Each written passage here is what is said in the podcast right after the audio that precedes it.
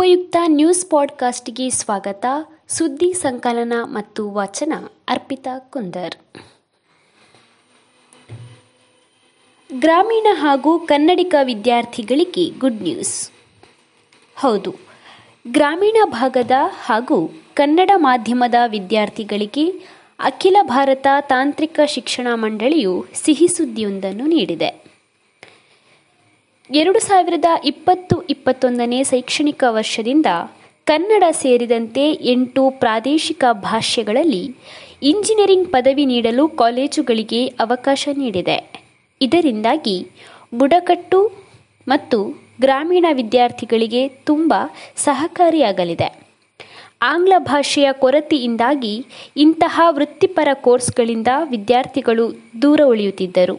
ಅದಕ್ಕಾಗಿ ಈಗ ಕೊಡುವ ಅವಕಾಶ ಅನೇಕ ವಿದ್ಯಾರ್ಥಿಗಳಿಗೆ ಪೂರಕವಾಗಲಿದೆ ಎಂದು ಮೂಲಗಳು ತಿಳಿಸಿವೆ. ಲಸಿಕೆ ಪಡೆದ ಸರ್ಟಿಫಿಕೇಟ್ ಸಾಮಾಜಿಕ ಜಾಲತಾಣಗಳಲ್ಲಿ ಪ್ರದರ್ಶನವಾಗದಿರಲಿ ಎಚ್ಚರ. ಅನೇಕರಿಗೆ ತಾವು ಅದೇನೇ ಮಾಡಿದರೂ ಸಾಮಾಜಿಕ ಮಾಧ್ಯಮಗಳಲ್ಲಿ ಪ್ರದರ್ಶನಕ್ಕಿಡುವ ಹವ್ಯಾಸವಿರುತ್ತದೆ. ಹಾಗೆಯೇ ವ್ಯಾಕ್ಸಿನ್ ಲಸಿಕೆ ಪಡೆದುಕೊಂಡ ಸರ್ಟಿಫಿಕೇಟನ್ನು ಕೂಡ ಸಾಮಾಜಿಕ ಮಾಧ್ಯಮದಲ್ಲಿ ಅಪ್ಲೋಡ್ ಮಾಡದಿರುವುದು ಸೂಕ್ತ ಎಂದು ಕೇಂದ್ರ ಗೃಹ ಸಚಿವಾಲಯ ನಿರ್ವಹಿಸುತ್ತಿರುವ ಸೈಬರ್ ದೋಸ್ತ್ ಟ್ವಿಟರ್ ಹ್ಯಾಂಡಲ್ನಿಂದ ಎಚ್ಚರಿಕೆ ನೀಡಲಾಗಿದೆ. ಈ ಪ್ರಮಾಣ ಪತ್ರದಲ್ಲಿ ಲಸಿಕೆ ಹಾಕಿಸಿಕೊಂಡವರ ಹೆಸರು, ಆಧಾರ್ ಕಾರ್ಡ್ ಮಾಹಿತಿ ಸೇರಿದಂತೆ ವೈಯಕ್ತಿಕ ವಿವರಗಳು ಇರುವುದರಿಂದ ವಂಚಕರು ಅದನ್ನು ಬಳಸಿಕೊಂಡು ದುರ್ಬಳಕೆ ಮಾಡುವ ಸಾಧ್ಯತೆ ಹೆಚ್ಚಿರುತ್ತದೆ. ಆದ್ದರಿಂದ ಇದು ಅಪಾಯಕಾರಿ ಎಂದು ಸೈಬರ್ ದೋಸ್ತ್ ಎಚ್ಚರಿಕೆ ನೀಡಿದೆ.